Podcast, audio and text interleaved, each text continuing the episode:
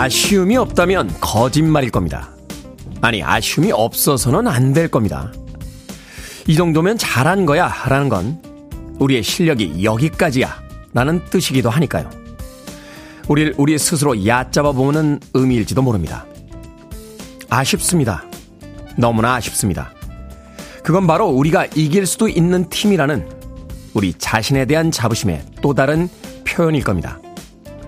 다시 붙는 그때는 꼭 이기고 싶다는 강한 의지입니다. 최선을 다해준 선수들에게 최대한의 감사를 보냅니다. 우리 생에 또한 번의 축제와 추억을 만들어 줬으니까요. 12월 6일 화요일 김태현의 프리웨이 시작합니다. 짐 크로치의 I Got a Name 듣고 왔습니다. 빌보드 키드의 아침 선택 김태훈의 프리웨이 저는 클 태 자 쓰는 태디 김태훈입니다. 자, 김은영님, 정말 잘 싸워줬습니다. 태극전사들 고맙습니다. 김보배님, 강호 앞에서 저력을 보여준 선수들께 박수 보냅니다. 김상수님, 아까비 게임. 조서원님, 네, 우리 선수들 너무 잘했어요.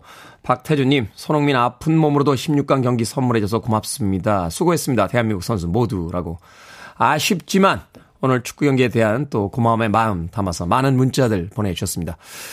아, 겨울 아침 춥긴 합니다만 일찍부터 일어나서 아니면 어제 밤부터 졸린 눈을 비비며 오늘 새벽 4시부터 펼쳐졌던 한국과 브라질의 16강 경기 보신 분들 꽤 많은 것 같습니다. 스코어는 4대 1로 좀 아쉽게 지긴 했습니다만 그래도 이 겨울에 우리들에게 또 한 번의 축제를 선사해줄 그 선수들에게 다시 한번 감사의 말씀 전합니다.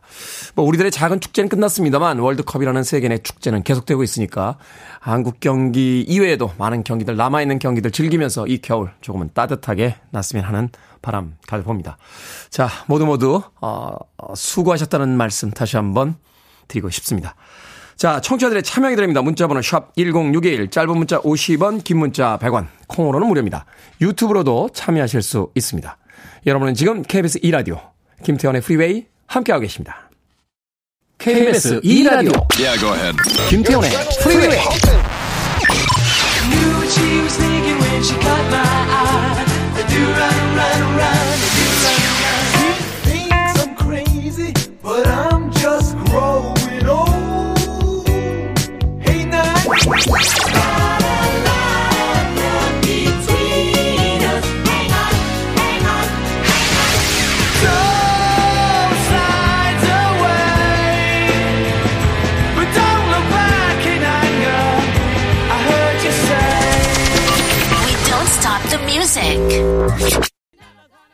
별할 것 없는 리듬인데 사람을 묘하게 경쾌하게 만들죠. 찐나이트의 미스터 빅 스토프 듣고 왔습니다.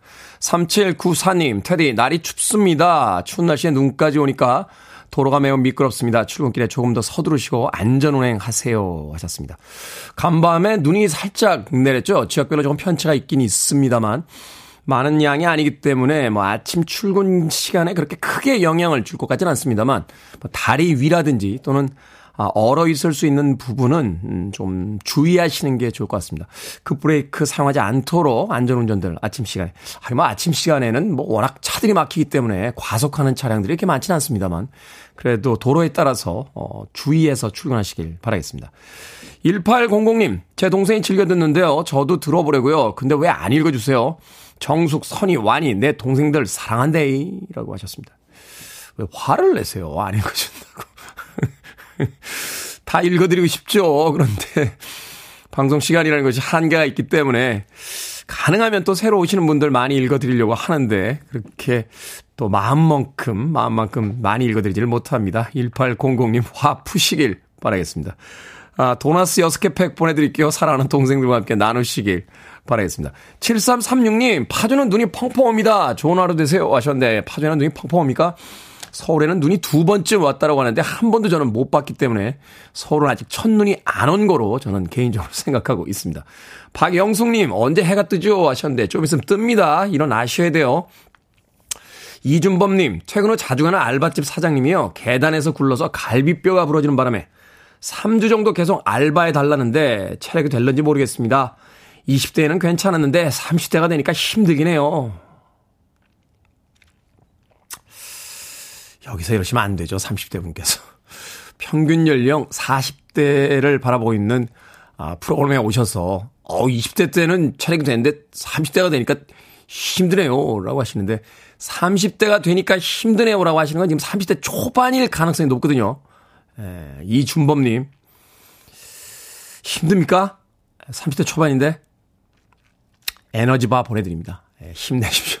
30대 초반 힘들 수 있습니다. 예, 체력이라는 건 뭐 나이가 아니라 개인 편차가 워낙 심하기 때문에요. 네, 갑자기 체력 이야기 하니까 오늘 축구 다시 생각나네요. 네, 조별리그에서 정말 최선을 다했던 우리 선수들 16강에서 체력이 많이 떨어진 모습을 보여줘서 좀 아쉬운 안타까운 모습들이 있었는데 다음 경기는 더 잘할 수 있도록 준비 도 많이 하겠죠. 이준범님께서도 에너지바 드시고 네, 힘내서 아르바이트 잘 하시길 바라겠습니다. 아, 19살쯤 되면 차력이 괜찮을까요? 스틸리 댄입니다. Hey 19.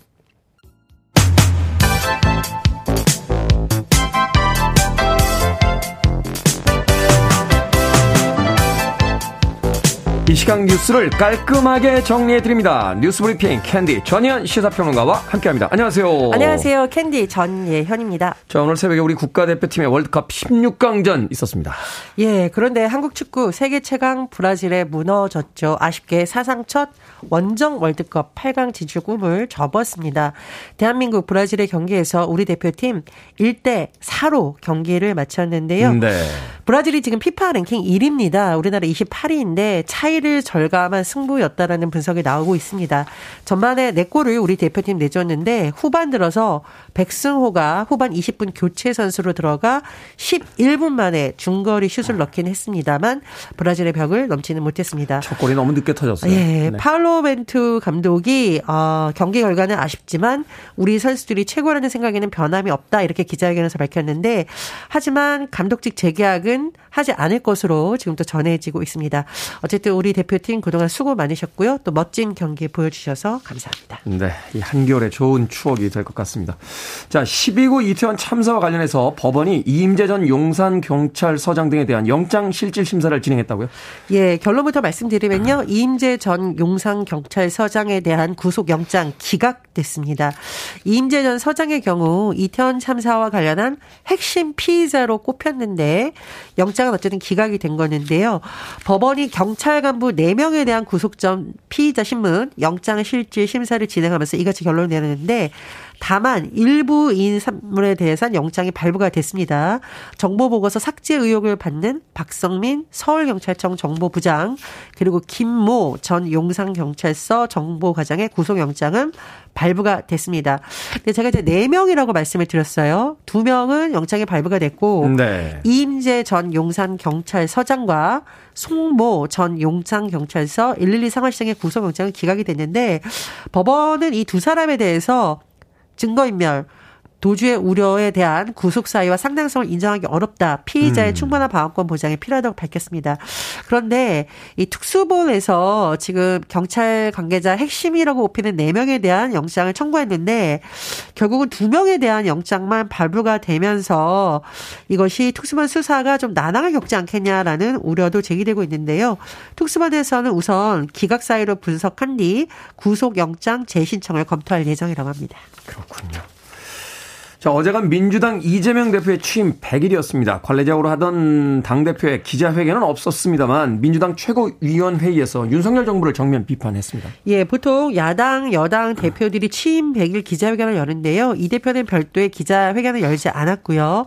하지만 어제 열린 당 지도부 회의에서 그간의 소회를 밝히고 또 현 정부에 대해서 비판의 목소리를 높이기도 했습니다. 윤석열 정부 민생을 포기했다. 야당 파괴만 파괴에 물다고 있다라는 취지로 비판을 했는데 질식하는 민주주의를 반드시 지켜내겠다라고 강조를 했고요. 또 취임 직후부터 어, 민생 제의주의를 강조해 왔고 작게나마 성과도 있었다. 또 현 정권의 정치 보복을 오로지 민생으로 돌파하겠다라고 이렇게 의지를 강조하기도 했습니다. 당 차원에서는요, 고위공직자 범죄 수사처를 찾아서 야권을 향해 전망위적으로 수사하는 검찰을 견제해달라고 목소리를 높였지만, 하지만 여당인 국민의힘에서는 민주당이 이재명 방탄을 위해 정쟁을 확대 재생산하고 있다. 이렇게 맞받아치기도 했습니다. 앞으로 이태원 참사 국정조사가 진행될 시점에 그리고 연말 연시 경제 상황을 분석한 뒤에 이 대표가 다시 한번 정부에 대해서 날카롭게 비판할 수도 있다. 이런 분석도 나옵니다. 민주당 입장에서 이제 정치적 보복과 민생 이쪽으로 이제 프레임을 그렇죠. 가져가는 것 같군요. 자, 최근 일부 지자체가 실내에서 마스크 착용 의무를 해제하겠다 하는 방침을 밝혔습니다. 대전과 충청도에서는 실내 노마스크를 해야만 한다. 또 추진하겠다 이런 이, 이야기를 하고 있는데 보건당국은 신중하게 접근해야 한다라고 입장을 밝혔죠? 예, 그렇습니다. 대전시 또 충청남도 자체적으로 실내 마스크 의무를 해제할 수 있다라는 입장입니다. 특히 충남의 경우에는 중대본이 해제를 검토하지 않는다면 마스크 해제 행정명령을 내리겠다는 공문을 중대본에 조만간 보낼 것으로 알려져 있는데요. 어, 지자체들이 이렇게 검토를 하는 배경 이면을 좀 살펴보면 아동 발달에 악영향을 줄 요인이 있다. 그리고 해외에서는 마스크 착용 의무가 없어진 곳이 많다 등을 검토했다라는 설명이 나오고 있습니다. 하지만 중대본에서는 단일 방역망을 유지해야 된다 이런 입장을 강조하고 있는데 때가 되면 어느 시점에는 실내 마스크 의무를 해제하겠지만 아직은 아니다. 이렇게 요약을 할 수 있겠습니다. 그리고 이게 이제 법적 권한을 둘러싸고도 논란이 있는데요. 지자체에서는 정부가 지자체의 마스크 해제 조치를 막을 수 없다라고 일부 주장을 하고 있습니다만 중대본에서는 지자체 창을 지휘할 법적 권한이 있다라고 맞받아치고 있는 상황입니다. 정기석 코로나19 특별 대응 단장이 어제 거듭 강조한 바가 있는데요. 마스크 의무를 섣불리 해제할 경우 고위험군에게 치명적이다 이렇게 설명을 하고 있습니다. 마스크를 만약 벗게 되면 어, 감염이 늘 우려가 큰데 감염이 늘면 느는 만큼 중환자와 사망자가 늘기에 마련이다. 언제까지 그분들을 보호할 것이냐라는 논의를 해야만 된다라는 겁니다. 그러면 마스크를 벗으려면 어떤 기준이 충족돼야 되냐 이렇게 질문을 할 수가 있겠는데요. 우선 고위험군의 개량 백신 접종률을 50% 위로 끌어올려야 한다라는 입장입니다. 다만 이제 이 마스크 해제 시점을 언제다라고 정부가 확실하게 지금 언제까지 못한다라고 못을 박은 상황은 아니기 때문에 12월에 전문가 토론회를 통해서 어 로드맵 조기 해제할 수 있는 로드맵이 나올 수 있다라는 것도 어 검토를 하고 있다라고 합니다. 전문가 토론회가요. 오늘 16일 26일 이렇게 잇따라 열릴 예정이라고 하는데 이곳에서 실내 마스크 해제 시기가 본격적으로 논의될 것으로 보입니다. 그런데 어쨌든 이제 지자체에서 이렇게 요구를 하면서 실내 마스크 해무 의무를 해제하는 것에 대해서 사회적 논의가 본격적으로 진행되고 있다. 또 지자체별로 이런 상황을 검토할 것이다라는 전망이 나오고 있는데 일부 전문가들은 또 우려의 목소리를 내고 있습니다. 일단은 지자체의 의료 대응을 정, 그러니까 할 수 있는 역량이 되느냐, 이것을 점검해야 봐야 된다라는 주장이 나오고 있는데요. 예를 들어 일부 전문가들은 실내 마스크를 해제한다고 해도 그 이후의 상황에 대해서 지자체에 있는 의료기관들이 대응이 가능한지 의료기관과 충분한 토의가 이루어지지 않는다면 이 결정에 대해서 어떤 입장을 내야 되는지 좀 혼선이 있을 수도 있다는 지적이 나오고 있기 때문에 중대본 차원의 논의 또 전문가 토론 지자체들의 대응 등을 좀 종합적으로 검토를 해봐야 이 실내 마스크 의무 해제를 할 수 있는 조기 해제 로드맵이 나올 것으로 보입니다. 말하자면 이제 지역의 의료 시설과 의료 기관들과 지금 합의가 없이 선언적으로 나오고 있는 것에 대해서는 좀 경계해야 된다. 아마도 음식점에서 이렇게 마스크 벗고 식사하시는 부분 때문에 실효성이 있느냐라고 얘기를 합니다만 극장과 공연장에서 아직 써야 되거든요. 다만 이제 지자체는 지역 경제를 검토하는 부분 또 인구 밀도가 좀 다를 수가 있죠. 이런 부분을 검토할 것으로 보이는데 어쨌든 중대본은 단일 방역망을 유지해야 된다. 아직까지는 필요하다는 입장으로 요약할 수 있겠습니다. 네. 자, 오늘의 시사 엉뚱 퀴즈 어떤 문제입니까? 예, 실내 마스크 해제와 관련된 논의가 있다. 논란도 제기됐다는 소식을 전해드렸습니다. 마스크 하면 또 다른 마스크. 자, 안면 보호 마스크를 쓰고 열심히 뛰어진 손흥민 선수가 딱 생각이 납니다. BBC에서는 배트맨으로 표현을 했다. 네. 자, 오늘의 시사 엉뚱 퀴즈 나갑니다. 우리의 주장 손흥민 선수가 2015년 영국 프리미어 리그에 이 팀에 입단했습니다. 이후 지난 시즌 프리미어 리그에서 공동 득점함에 오르는 것을 비롯해 이 팀의 주요 선수로 맹활약하고 있는데 손흥민 선수의 현 소속팀은 어디일까요? 1번 매그넘, 2번 토트넘, 3번 플래티넘, 4번 도둑넘. 정답 아시는 분들은 지금 보내주시면 됩니다. 재미는 오답 포함해서 모두 10분에게 아메리카노 쿠폰 보내드립니다.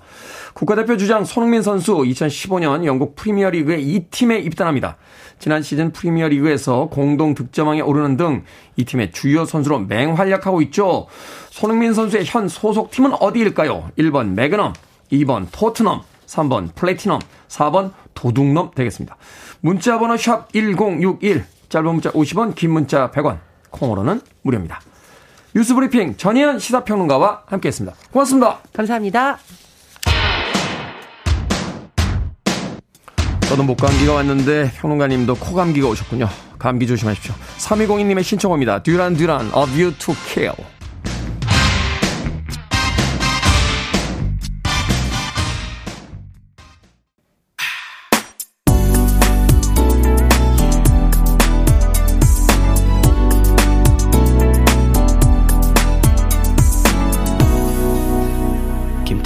Freeway. 추운 겨울에 체감 온도를 0.5도 정도는 올릴 수 있는 음악이 아닌가 생각이 됩니다. 샬린의 I've never been to me 듣고 왔습니다. 자, 오늘의 시사 엉뚱 퀴즈. 손흥민 선수의 현 소속팀은 어디일까요? 정답은 2번 토트넘이었습니다. 정우감님, 토, 토, 토, 토론토라고 해주셨고요. 이 법성님, 좋은 놈, 나쁜 놈, 이상한 놈. 0991님, 2번 멋진 놈이라고 하셨고요. 9963님께서는 장한 놈, 우리 선수들 잘했어요. 힘내요. 라고 하셨습니다. 그런가 하면 4273님께서는 답은 2번 토트넘입니다. 그런데 저 같은 미인을 얻은 우리 남편 도둑놈은 아직도 자네요. 라고 하셨습니다. 그렇습니까? 아, 4273님 같은 미인을 얻은 우리 남편 도둑놈은 아직도 자고 있습니까? 이제 일어나시라고 해야 될 시간이 아닌가 하는 생각이 드는군요. 7시 38분 50초 지나가고 있습니다. 자, 방금 소개해드린 분들 포함해서 모두 10분에게 아메리카노 쿠폰 보내드립니다. 당첨자 명단 방송이 끝난 후에 김태훈의 프리웨이 홈페이지에서 확인할 수 있습니다. 콩으로 당첨이 되신 분들은 방송 중에 이름과 아이디 문자로 알려주시면 모바일 쿠폰 보내드리겠습니다. 문자 번호는 샵 1061, 짧은 문자 50원, 긴 문자 100원입니다. 자, 최지현님께서요. 테디는 체력은 좋으시나요? 20초 남은 신호등 보고도 뛰진 않으실 것 같긴 해요. 워낙 여유만만 하셔서요. 30초 남은 신호등에도 안 뜁니다. 예. 파란불이 끝까지 있는 빨간불에서 파란불로 방금 바뀐 신호등이 아니면 절대로 뛰지 않습니다. 체력 문제가 아니고 예, 무릎이 안 좋아서 그렇습니다. 아, 그것도 결국 체력 문제군요. 체력 문제. 그 청춘과 그렇지 않은 나이를 구분하는 건 우리가 과연 신호등 앞에서 뛸 수 있느냐 없느냐로 구분이 됩니다. 음, 나이가 들고 나서 포기한 것 중에 하나가요. 뛰는 거예요. 어, 젊을 때 무릎을 너무 혹독하게 써서 받아들이기가 쉽진 않았습니다. 뛰는 걸 워낙 좋아했기 때문에. 예. 날이 좋으면 운동화를 신고 나가서 뛰어보곤 했는데 한 30분만 뛰면은 무릎이 아파오기 시작해서 어느 날인가부터는 뛰는 걸 포기했죠. 근데 포기하는 게 나쁘지 않습니다. 아, 뛰지 않으면 빠르게 걸으면 되고요. 예. 눈이 잘 안 보여서 글자가 잘 안 보이면 안경을 벗으면 됩니다. 예. 안경이 없는 사람들은 안경을 쓰면 되고 안경을 쓴 사람들은 안경을 벗으면 되고 뭐 그게 대단한 겁니까? 나이 먹은 사람들 다 겪는 건데 대신 점점 더 노련해지고 중후해지고 예? 여유 있어지고 멋있어지고 우아해지고 섹시해지고 예? 그럼 되는 거죠. 하나를 주고 두 개를 얻습니다. 그게 나이 먹어감이 아닌가 하는 생각해 봅니다. 최지원님 진심입니다. 자 병광수 씨의 신청곡으로 합니다. 로스 로버스 떠나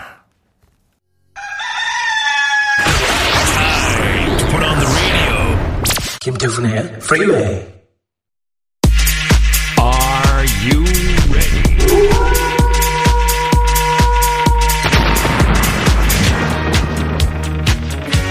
무적의 상담사 김 소장 출동했습니다. 결정은 해드릴게 신세계 상담소.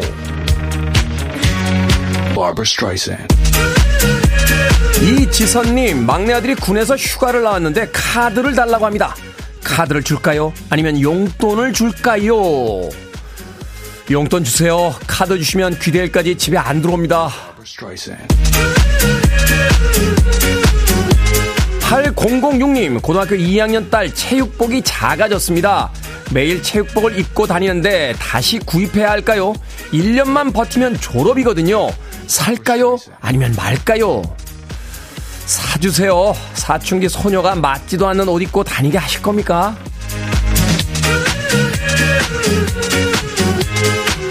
4029님, 양말을 사야 되는데요. 똑같은 양말 10컬레를 살까요? 아니면 모양이 다 다른 양말 10켤레를 살까요? 똑같은 양말 10켤레 사세요. 하나가 구멍나도 계속 돌려가며 올 한 해 신을 수 있으니까요.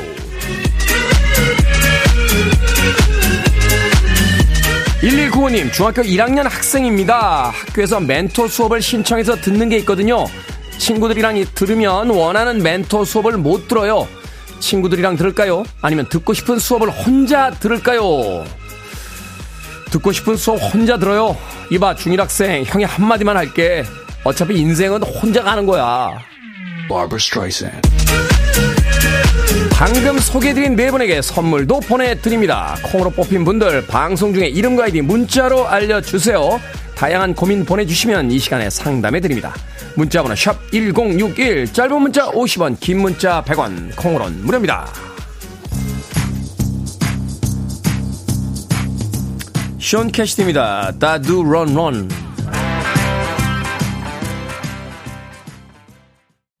You're listening to one of the best radio stations around. You're listening to 김태훈의 Freeway.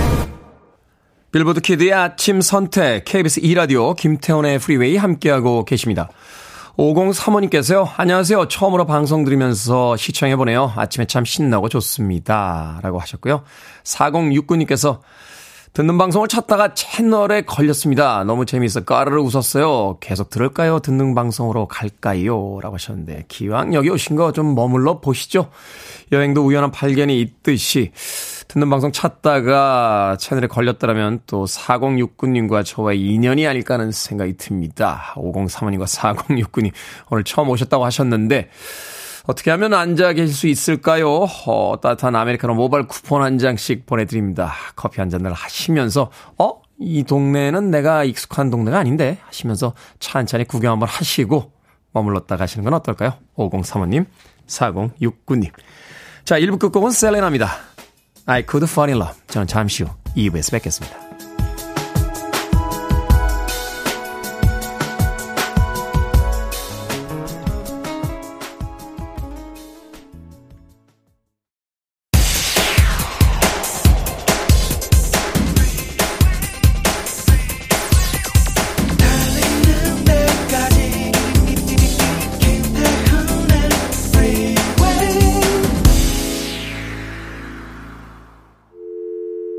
I need your arms around me. I need to feel your touch.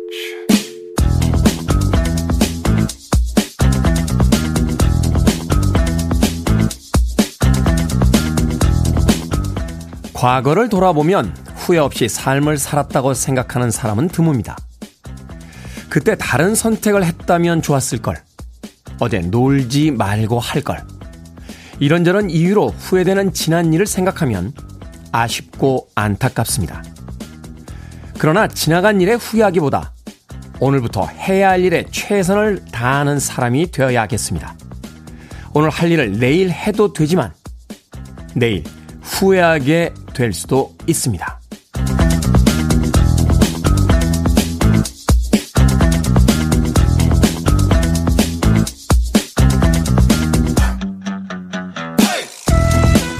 뭐든 읽어주는 남자. 오늘은 청취자 이진경님이 보내주신 글을 읽어드렸습니다. 가지 않은 길에는 언제나 아쉬움이 남기 마련이죠. 그때 다른 선택을 했으면 어땠을지 상상하며 자책을 하기도 합니다. 그때 다른 선택을 했다고 반드시 일이 잘 풀렸으리란 보장은 없습니다. 어쩌면 돌고 돌아온 지금 이 길이 여러 갈래길 중 최선일 수도 있다는 거죠. 만약 그랬다면에 대한 답은 평생 알 수 없겠지만요. 한 가지 확실한 건 지금 자책하며 무의미하게 흘려보낸 시간을 내일은 분명 후회하게 될 거란 겁니다. 오아시스의 Don't Look Back in Anger 듣고 왔습니다. 김태훈의 프리웨이 2부 시작했습니다. 앞서 일상의 재발견, 우리 하루를 꼼꼼하게 들여다보는 시간, 뭐든 읽어주는 남자. 오늘은 청취자 이진경 님이 보내주신 글을 읽어드렸습니다. 양영희님, 맞아요. 오늘부터 바로 이곳에서 시작하면 됩니다. 이은희님, 현재에 충실해야죠. 오늘도 어떤 일들이 일어날지 기대하며 출근 준비하며 프리웨이 듣습니다. 하셨고요. 아, 경이라고 닉네임 쓰셨는데, 가지 않은 길은 내 길이 아닙니다. 라고 하셨습니다. 그렇죠. 이 길이 아닌 다른 길을 갔다면 어떤 일이 벌어졌을까? 그걸 누가 알 수 있겠습니까? If라는 단어는 역사에 허용되지 않는다라는 이야기 여러 번 드립니다만 가정법을 쓰기보다는 지금 선택한 곳에서 어, 최선의 결과를 찾으려고 하는 게 우리의 삶엔 좀 더 필요한 것이 아닐까. 그러면서도 어쩔 수 없이 또 과거를 생각하게 되는 게 또 우리의 어떤 면에선 부족한 삶이지 않은가 하는 생각 저도 해보게 됩니다. 뭐 말로는 최선의 삶을 위해서는 이렇게 살아야죠. 라고 합니다만 하루에 그렇게 굳은 결심으로 살아갈 수 있는 시간이 과연 몇 분이나 되는지 스스로에게도 조금 의심은 가는군요. 자, 뭐든 읽어주는 남자, 여러분 주변에 의미 있는 문구라면 뭐든지 읽어드립니다. 김태훈의 프리웨이 검색하고 들어오셔서 홈페이지 게시판 사용하시면 됩니다. 말머리 뭐든 달아서 문자로도 참여 가능하고요. 문자 번호는 샵 1061, 짧은 문자는 50원, 긴 문자는 100원, 콩으로는 무료입니다. 오늘 채택되신 청취자 이진경님에게 촉촉한 카스테라와 아메리카노 두 잔 모바일 쿠폰도 보내드리겠습니다. 그리고 이번 주에 아주 특별한 이벤트 있죠. 책 선물 드립니다. 토요일에 게스트 이시안 씨의 새 책, 지적인 현대인을 위한 지식 편의점, 과학, 신을 꿈꾸는 인간편, 여러분을 위해 매일 두 권씩 두 분이니까 네 권. 네, 이번 주 금요일까지 하루에 두 분씩 아, 추첨해서 드립니다. 한 분에게 한 권이죠. 내가 갑자기 영화표처럼 두 권을 드린다고 생각을 했는지. 자, 읽고, 읽어보고 싶으신 분들은 문자로 신청해 주시면 됩니다. 문자 번호는 샵 1061, 짧은 문자 50원, 긴 문자 100원입니다. I want it. I need it. I'm desperate for it. Okay, let's do it. 김태훈의 Freeway. 두 곡의 음악 이어서 듣고 왔습니다. Singers Unlimited의 Both Sides Now, 그리고 맨하탄 트랜스포의 Let's Hang On까지 두 곡의 아카펠라 계열의 음악 이어서 들려드렸습니다. 김상수님께서요, 테디 좋으시겠어요? 대종상 영화제 시상식 사회 보신다며 부럽습니다. 연예인 보신 분들 중에 누가 제일 아름다우신가요? 하셨습니다. 저만 좋겠습니까? 아, 사회를 보는, 저를 보는 영화 배우들은 또 얼마나 좋겠습니까? 아, 실물을 볼 수 있는 기회가 됐으니까요. 제가 봤던 연예인들 중에 아름다웠던 분이요? 어, 글쎄요. 제가 생각보다 영화 배우들을 그렇게 많이 보지는 못했습니다. 아, 감독님들은 많이 봤습니다만. 영화 배우들 중에는 뭐 김혜수 씨, 뭐 김규리 씨, 전도연 씨, 네. 한고은 씨, 뭐 이런 분들 봤던 기억이 나는 거. 모두 다 아름다운 대한민국을 대표하는 음, 배우들이시죠. 그분들은 또 얼마나 좋으실까요? 대한민국을 대표하는 명 DJ를 또 시상식의 사회자로 또 만나게 되실 테니까. 저는 그런 생각이 듭니다. 김상수님. 이번 주 금요일 날 대종상 영화제 시상식 사회봅니다. 많은 시청 부탁드리겠습니다. 아쉽게도 KBS에서 중계하는 건 아닙니다만 그래도 김태현의 프리웨이에 DJ 테디가 사회를 보니까 그 시간 시간 되시는 분들은 TV를 통해서 도 많이 즐겨 주시길 바라겠습니다. 자, 말씀드리고 있는 시간에 서울에 눈이 펑펑 내리기 시작했습니다. 드디어 첫눈 같은 첫눈이 내리는군요. 지난 주만 해도요, 갑자기 날씨가 추워져서, 왜 갑자기 날씨가 추워졌어? 어우, 라고 했는데, 눈까지 펑펑 내리는 걸 보면서, 아, 이제 완전한 겨울이구나 하는 생각을 해보게 됩니다. 겨울에 오신 여러분들, 진심으로 환영합니다. 자, 이 겨울을 축하하는 음악 준비했습니다. 이미영님께서 신청하신 러브스토리의 수록곡이죠. 프란시스 레이, Snow Frolic.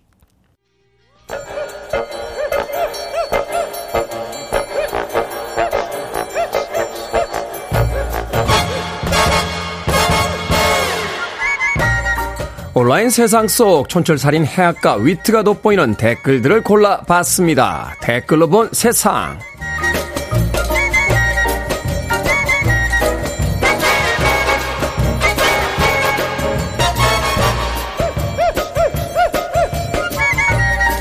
첫 번째 댓글로 본 세상. 피파가 이색 조별리그 기록을 공개했습니다. 그중 우리나라와 우루과이 경기는 경기장 함성 소리로 1위를 기록했는데요. 록 콘서트 수준인 131데시벨을 기록했다는군요. 2위는 튀니지와 호주전, 공동 3위는 웨일스와 잉글랜드, 튀니지 프랑스전이 차지했습니다. 여기에 달린 댓글 드립니다. 유루님, 타지에서 열심히 뛰는 선수들 열심히 응원하는 응원단 모습 보니까요. 잊고 있던 열정의 불씨가 다시 살아납니다. 주주님, 역시 학창시절부터 수련회나 체육대회에서 응원 점수와 응원상으로 단련된 민족 탐네요. 우리나라 국가대표팀 오늘 브라질과의 16강전 4대1로 패했습니다. 그래도 고맙습니다. 다음에는 더 큰 함성으로 응원하겠습니다.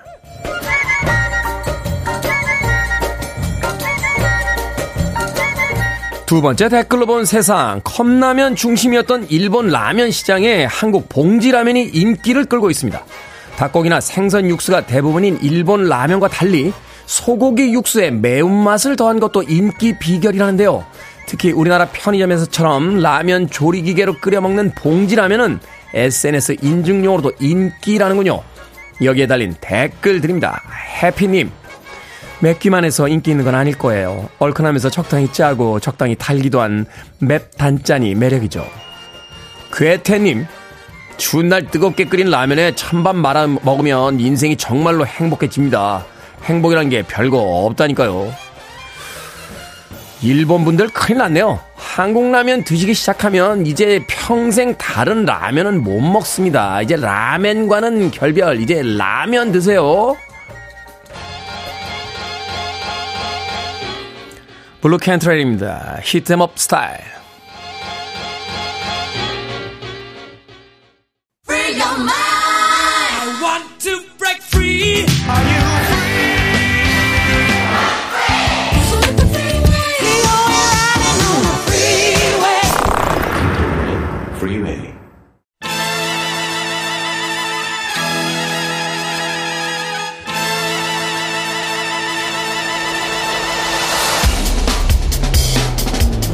어려운 경제 이슈 우리의 눈높이에 맞춰 설명해 주시는 분이시죠. 경제 명사수 경제 해결사 박정호 명지대 특임 교수님과 함께합니다. 이게 뭐니 사무소 교수님 나오셨습니다. 어서 오세요. 예, 안녕하세요. 최근에요, 이 팬데믹이 조금 이제 사그러들면서 해외 여행을 계획하시는 분들이 점차 늘고 있습니다. 특히나 엔조의 영향으로 일본 여행을 찾는 관광객이 많이 늘고 있다고 하는데 여행 계획을 세우는 분들에겐 좋은 상황이지만 사실 이제 경제 현상이라는 게 좋은 측면도 있고 또 나쁜 측면도 있기 때문에 오늘은 이 엔저 현상에 대한 다양한 측면을 좀 여쭤보도록 하겠습니다. 먼저 이 엔저 현상의 원인 분석을 좀 해주신다면요. 예, 일본에서 엔저 현상이 일어난 것은 일본의 정부가 더 정확히 말하면 일본의 중앙은행이 인위적으로 엔, 엔화 가치를 떨어뜨리는 현상에서부터 형성된 내용이다 이렇게 보시면 되겠습니다. 음, 네. 이걸 좀 설명을 좀 드려야 되는데요. 사실 많은 경제학자들은요, 인플레이션보다 디플레이션, 즉 디플레이션. 물가가 지속적으로 떨어지는 것을 훨씬 더 무서워해요. 음. 특이하지 않습니까? 그거 왜 그럴까요? 네. 원래 물가가 떨어지면 야 가격이 싸졌다고 다 좋아할 것 같은데 네. 경제학자들은 인플레보다 디플레를 훨씬 더 무서워하는데요. 그 이유가 왜 그러냐면 디플레이션이 한번 일어나고 나면 경기가 급격히 침체되기 때문입니다. 아, 경기가 침체. 저희들의 상식으로 봤을 땐 디플레이션이 돼서 물가가 떨어지면 소비가 촉진되면서 오히려 경기가 좋아질 것 같은데. 네. 문제는 디플레이션이라는 건 앞으로도 지속적으로 가격이 떨어질 거라는 기대치가 함께 섞여 있기 때문이에요. 그럼 어떻게 되느냐? 올, 지- 이번 달에 살 걸 다음 달에 살거나 올해 살 걸 내년에 사게 되잖아요. 지금 부동산 시장이 그렇잖아요. 맞습니다. 그러면 어떻게 되느냐? 올해 팔릴 물건도 안 팔리게 되는 거죠. 그러네요. 예, 그러면 소비와 투자가 급격히 줄게 되고요. 그러다 보면 결국 기업체 입장에서는 물건도 안 팔리는데 종업원을 많이 둘 필요가 없겠죠. 바로 고용도 줄어서 실업자가 늘게 됩니다. 그럼 이제 슬슬 경기가 나빠지는 악순환이 생기는 거예요. 그러네요. 일단은 고용이 좋아지지 않으면은 이 소비를 일으킬 수 있는 사람들의 숫자가 줄고 또 그 여력이 적어지니까 맞습니다. 경기 자체가 불황의 늪으로 빠져들게 된다. 예. 바로 그래서 일본이 이런 장기 디플레이션의 상황에 오랫동안 놓이다 보니까 네. 야, 이거 도저히 안 되겠다. 국가 차원에서 판단을 한 거고요. 그래서 어떻게 했느냐?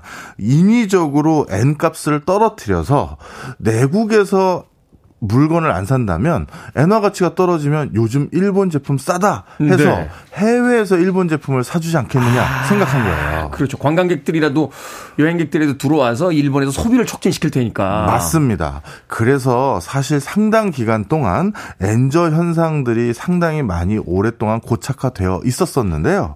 바로 그것은 지금 말씀드린 그런 맥락 속에서 이루어진 일인데 자, 그런데 최근 어떤 일이 생겼느냐? 본인들이 생각하는 N 값이 그 낮은 수준보다도 네. 상대적으로 달러가 너무 강세다 보니 N 값이 너무나도 많이 떨어진 거예요. 이 미국은 계속 그 고금리 정책을 쓰잖아요. 예. 우리나라의 한국 그 은행 같은 경우도 이제 그 고금리 정책을 어쩔 수 없이 쫓아가고 있는데 일본은 금리를 안 올리면서 지금 버티고 있다는 이야기가 있거든요. 맞습니다. 금리를 안 올렸던 이유가 어떻게든 경기를 살려보려고 한 거였어요. 음. 이렇게 돈을 가지고 있으면 손해가 될 정도로 마이너스 금리를 만들어 놓고 기업들도 어떻게든 돈 써라.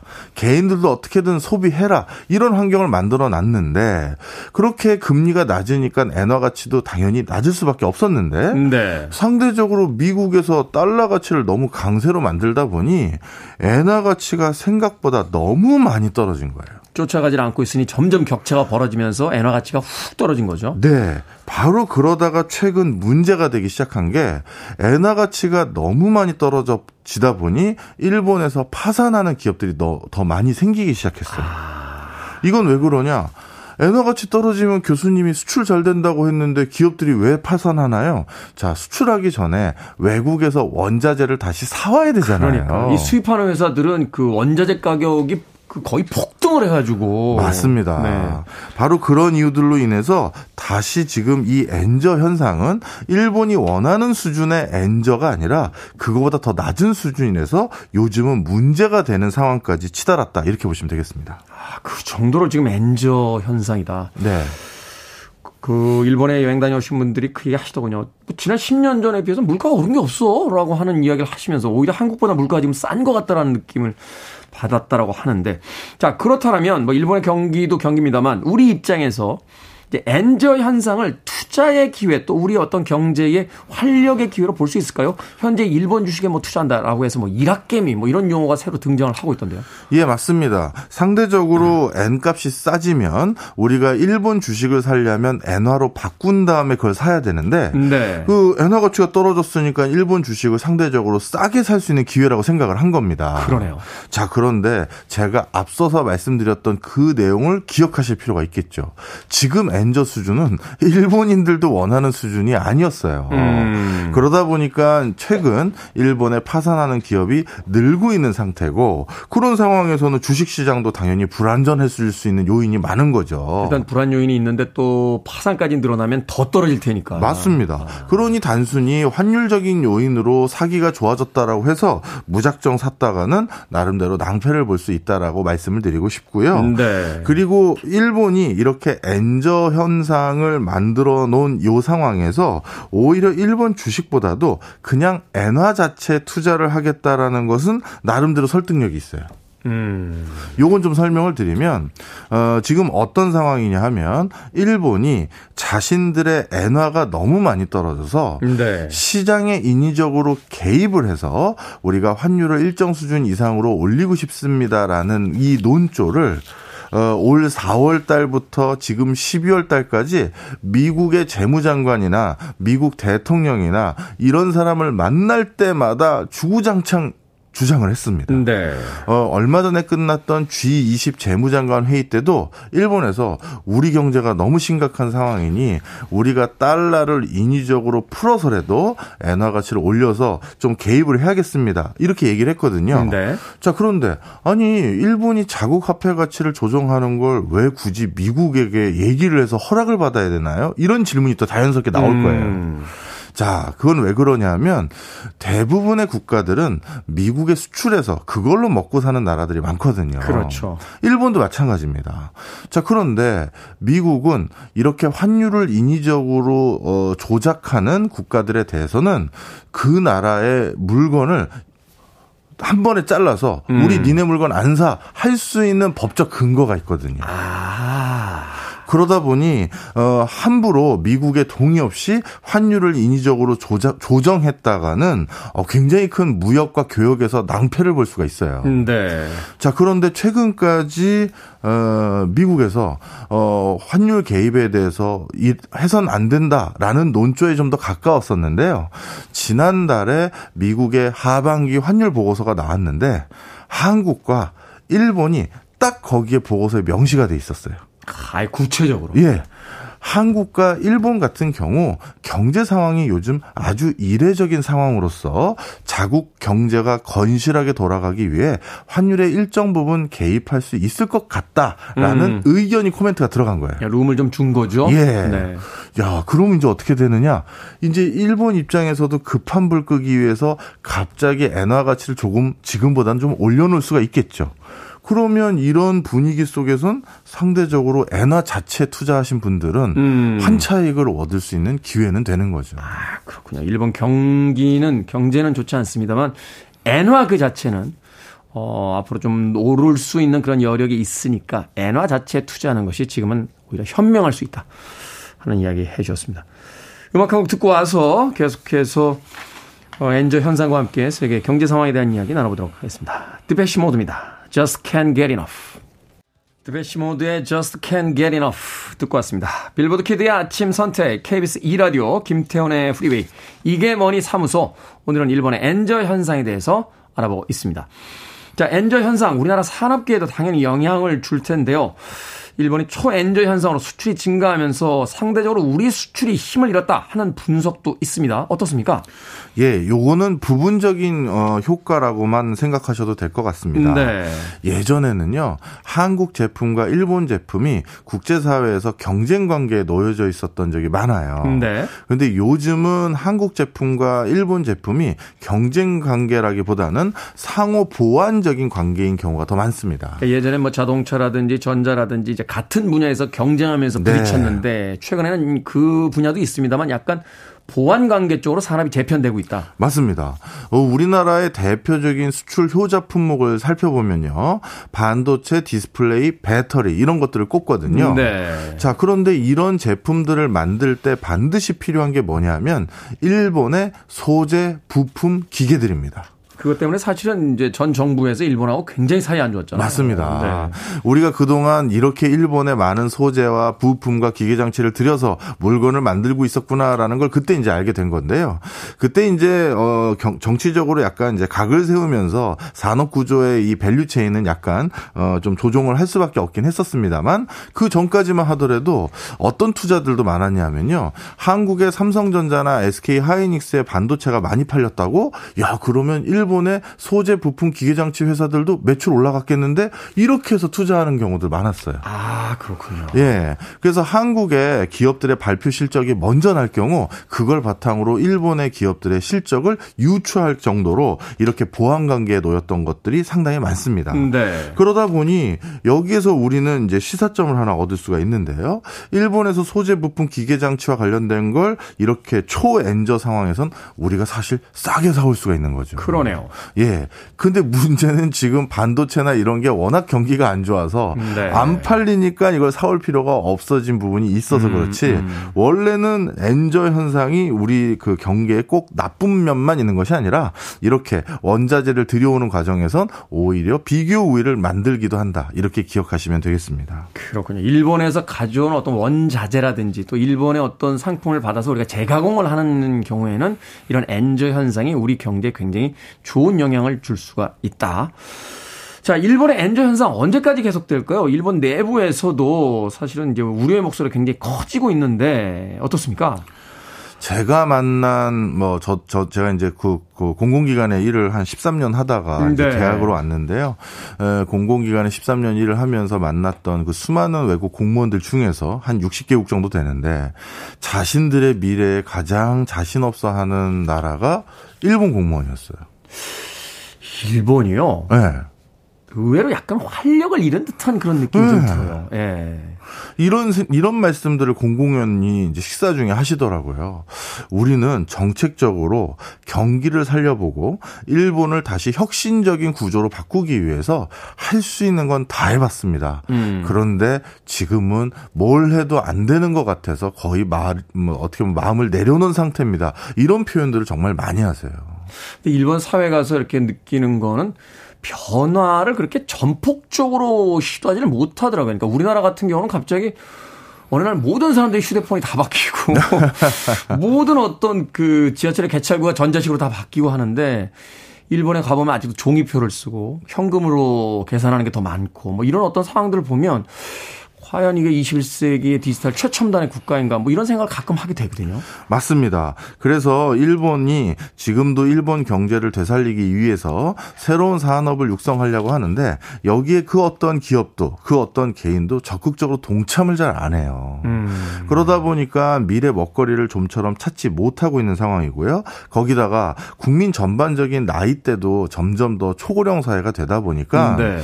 우리 모두 사실 생물학적인 동물이잖아요. 그렇죠. 그러다 보니 뭔가 적극적으로 경제 활동을 하려는 의지가 나이가 들면 자꾸 꺾이게 되거든요. 음. 그래서 이 엔저 현상을 어 이렇게 금리도 못 올리면서 이 초엔저 현상 때문에 고민을 하게 되는 가장 큰 배경도 이렇게 저는 표현을 합니다. 일본은 지금 이 금리를 올릴 자신감마저 사라졌구나. 아, 그렇군요. 네. 제가 사실은 지난달에 일본에 한번 그 일 때문에 방문을 한 적이 있는데 거기 이제 제일 번화가에 제일 핫한 패션 브랜드예요. 네. 소위 이제 오픈런이라고 하죠. 신제품이 나와서 이렇게 줄을 쫙 서 있는데 우리나라 같은 경우는 그 젊은 세대들이 물론 이제 리셀을 하기 위해서 쓴 경우도 있습니다만 굉장히 많이 서 있는데 네. 일본에 갔더니 50대, 60대 나이 드신 분들 네. 그리고 중국인 상인들이 네. 거의 줄을 서 있고 네. 일본 젊은이들이 거의 보이질 않아요. 그건 왜 그렇죠? 그러니까 그런 어떤 경제적인 여력 자체가 일본에서 아. 굉장히 지금 좋지 않다라고 이야기를 하고 물건을 살 수 있는 분들이 오히려 나이가 많으신 분들 그리고 또 그런 것에 대한 어떤 흥미 같은 것들이 또 많이 떨어지고 있다 이런 이야기를 하면서 일본이 전체적으로 변화에 대한 어떤 동력이 조금씩 사라진다 뭐 그런 얘기를 하시더라고요. 자 여기서 우리는 어떻게 해야 됩니까? 우리의 어떤 시장의 변화라든지 좀 대비해야 될 것들이 있다면. 예, 사실 정말 안타깝게도요. 인구 구조라는 차원과 이런 걸 살펴봤을 때는 자꾸 우리나라가 일본을 따라가는 듯한 사회 문화가 좀 많이 있습니다. 네. 결국 나이가 많이 들면 새로운 물건에 대한 호기심 어린 소비 줄어들게 되고요. 먼 미래를 본 과감한 투자 줄어들게 되겠죠. 그럼 소비와 투자가 줄었는데 어디서 고용이 창출되겠습니까? 그래서 우리나라 경제 성장률도 자꾸 저성장 기조가 고착화되고 있는 모습이 사실 이런 일본의 그 행, 어, 뭐 앞, 어, 앞서서 어, 음. 어, 진행됐던 모습 우리가 뒤따라가는 듯한 모습이 많아요. 네. 그러다 보니까 이런 구조를 어떻게든 일본의 모습을 보고 우리는 탈피하기 위한 노력을 좀 해야 되는 상황이고요. 그럼에도 불구하고 일본과 다른 점은 분명히 있습니다. 우리나라 사람들은 작년과 똑같은 걸 오래 하고 있으면 뒤쳐졌다고 생각하거든요. 못 견디죠. 유행이 굉장히 빠르고요. 예. 네. 그러다 보니 산업적인 활력은 우리는 아무리 나이가 들어도 나이가 좀 지긋하신 분들 마저도 작년과 똑같잖아라고 하는 걸 아주 죄악시 여기시거든요. 네. 저는 그런 부분에서는 조금 기대감을 좀 갖고 있긴 합니다. 네. 저 역시도 이제 젊은이들이라든지 그 거리에서 만나게 되는 사람들의 어떤 느낌은 그래도 우리에게는 아직 활력이 있다 하는 생각을 해봤습니다. 자, 이게머니 사무소 오늘은 엔저 현상에 대해서 지금까지 박정원 명지대 특임 교수님과 이야기 나눠봤습니다. 고맙습니다. 감사합니다.